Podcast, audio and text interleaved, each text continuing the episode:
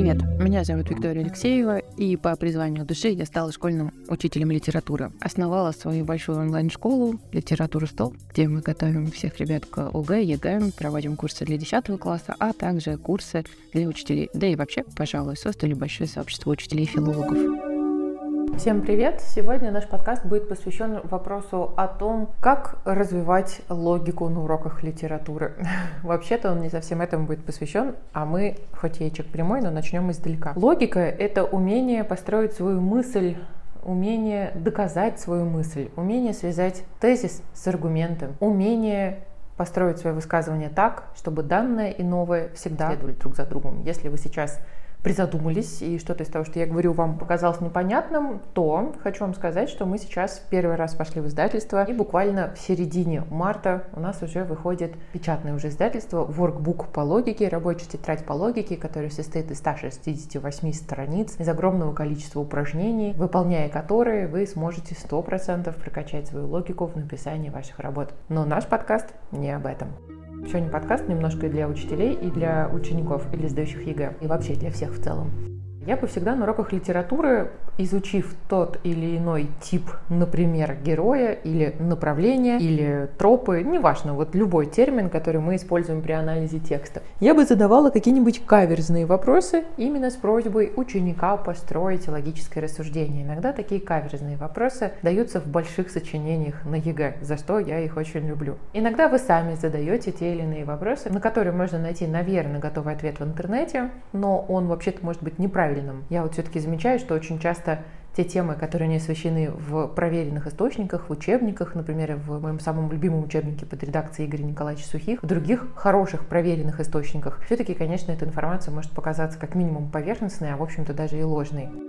Например, можно взять такой вопрос. Можно ли назвать Разумихина, это герой из романа «Преступление и наказание», можно ли назвать Разумихина маленьким человеком? Я сегодня с вами буду говорить именно об этом, потому что один из недавних наших подкастов был посвящен тому, кто такой маленький человек. Мы с вами разбирали, когда это стало мейнстримом. Там мы уже всю теорию с вами проговорили. И вот мы берем героя и давайте попробуем построить логическое рассуждение о том, можно ли Разумихина назвать маленьким человеком. Это близкий друг Раскольникова, по крайней мере, мере, он себя таковым считает, а Раскольников уже после убийства, конечно, отчуждается всех людей, в том числе Разумихина, но потом мы узнаем, что Разумихин все-таки последовал за Раскольниковым, в том числе на каторгу, женившись на его сестре. Мы понимаем, что это действительно верный друг. Про Разумихина мы знаем то, что он э, бывший студент Петербургского университета, и также мы знаем, что он дворянский сын, он сын дворянина. Но при этом он, очевидно, э, находится в разладе то ли с родителями, то ли их в целом уже нет. Мы видим, что он находится в очень большой бедности, он себя сам содержит, он придумывает разные способы, как заработать, как я уже сказала, у него нет матери, скорее всего, нет отца. Соответственно, Разумихин тоже живет в очень бедной квартирке. Вот я вам прочитаю небольшое описание описании его места жительства, он остановился вдруг, когда вышел на набережную Малой Невы на Васильевском острове подле моста Раскольников, он Раскольников. Вот тут он живет, в этом доме, подумал он. Че, да никак я к Разумихину сам пришел. Он поднялся к Разумихину в пятый этаж, тот был дома в своей коморке.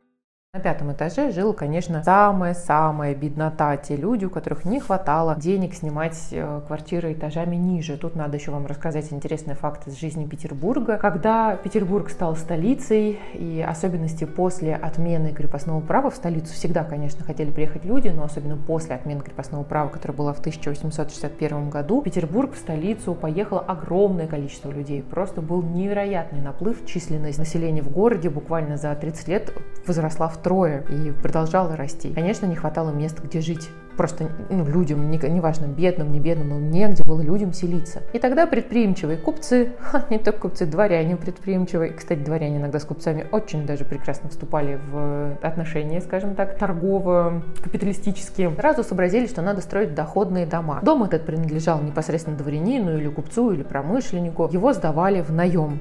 Именно этим объясняется очень интересная особенность Санкт-Петербурга. Он не похож на другие города, потому что здесь, особенно в центре, мы видим либо роскошные, прекрасные особняки и величественные дворцы, например, дом-музей Державина на набережной реки Фонтанки, либо очень интересные дома, каждый не похож на другой, каждый дом оригинальный, у каждого дома есть свой архитектор, хотя все дома внешне это 4-5-этажные дома с такими достаточно плотными окнами, ну, то есть ну, понятно, что по функционалу это точно жилые дома ну, в основном массе своей. Вот на Васильевском острове особенно много таких домов, и все, что начинается в основной части Петербурга от э, Загородного проспекта. Вот кто знает Петербург, тот это место поймет.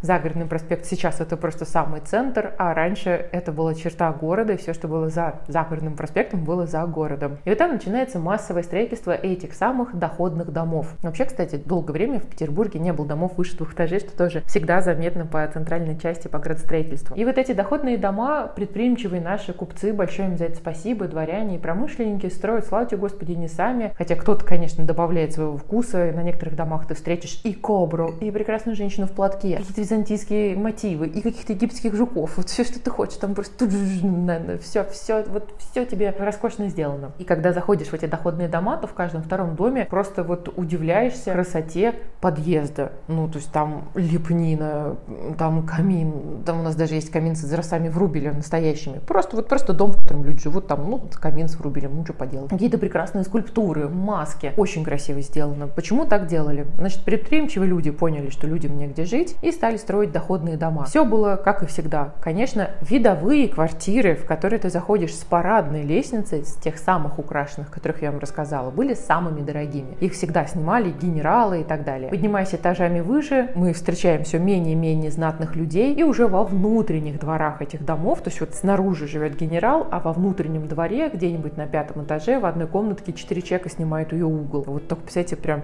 такой микро-Россия, можно сказать. И генералы не селились выше третьего, очень редко четвертого этажа, а чаще всего, нет, четвертого даже, наверное, не было, вообще второй, третий, потому что с водой были бы большие проблемы. Не хватало напора воды, и на пятых этажах, э, во многих домах на четвертых, в зависимости от года постройки, от конструкции, просто даже воды не было. Ну, вспомните Листаков, когда завирается и рассказывает рассказывает, какой он распрекрасный, уже не просто ревизор, а уже ваше пресвященничество. Выше Хлестакова только император, да, честно говоря, уже и непонятно, может быть, даже уже и император его ниже. А чиновники всему этому верят. Хлестаков говорит, как взбежишь на четвертый этаж? Ой, потом он спохватывается, говорит, что я говорю, какой четвертый этаж, там же только кухарки живут. Ну, конечно, там жили вот эти самые бедные или простые люди. Воду туда носили ведрами, этому мы тоже можем сами найти всякие разные доказательства. Ходили мыться в общественные места, ну, в общем, там была и антисанитария серьезная, и условия условия очень плохие, и обогрева как такового не было. Может, вы знаете, огромные большой проблемы 19 века, особенно второй половины, как раз вот этого массового заселения. Был, например, туберкулез.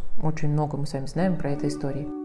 В общем, возвращаясь к Разумихину, мы видим, что он действительно, хоть и дворянин, но живет очень бедно. В Раскольников, когда приходит к нему в гости вот на набережной Малой Невы на Васильевском острове, он взбирается на пятый этаж. Да и сам Раскольников тоже живет на пятом этаже. Это все очень характерно. Все это говорит, как я уже сказала, о бедности. По типологии маленький человек должен быть незнатного происхождения, Разумихин дворянин. Но это, честно говоря, очень формально. Вот строить логику рассуждения при ответе на вопрос, он маленький или нет, отталкиваясь от происхождения, это поверхностное решение. Ну, например, Евгений из «Медного всадника», мы знаем, тоже принадлежал некогда к дворянскому роду, тем не менее он прекрасно себе представляет маленького человека. Главное, что человек невысокого социального происхождения, по крайней мере, на данный момент. То есть на данный момент он ничего не добился. Мы видим, что Рузумихин очень бедно одевается. Вот Раскольников видит его дома в таком виде, в истрепанном до лохмотьев халате, в туфлях на босую ногу, в сколоченном, небритом и неумытом. И вроде по многим признакам Разумихин подходит подходит под тип маленького человека. Еще раз,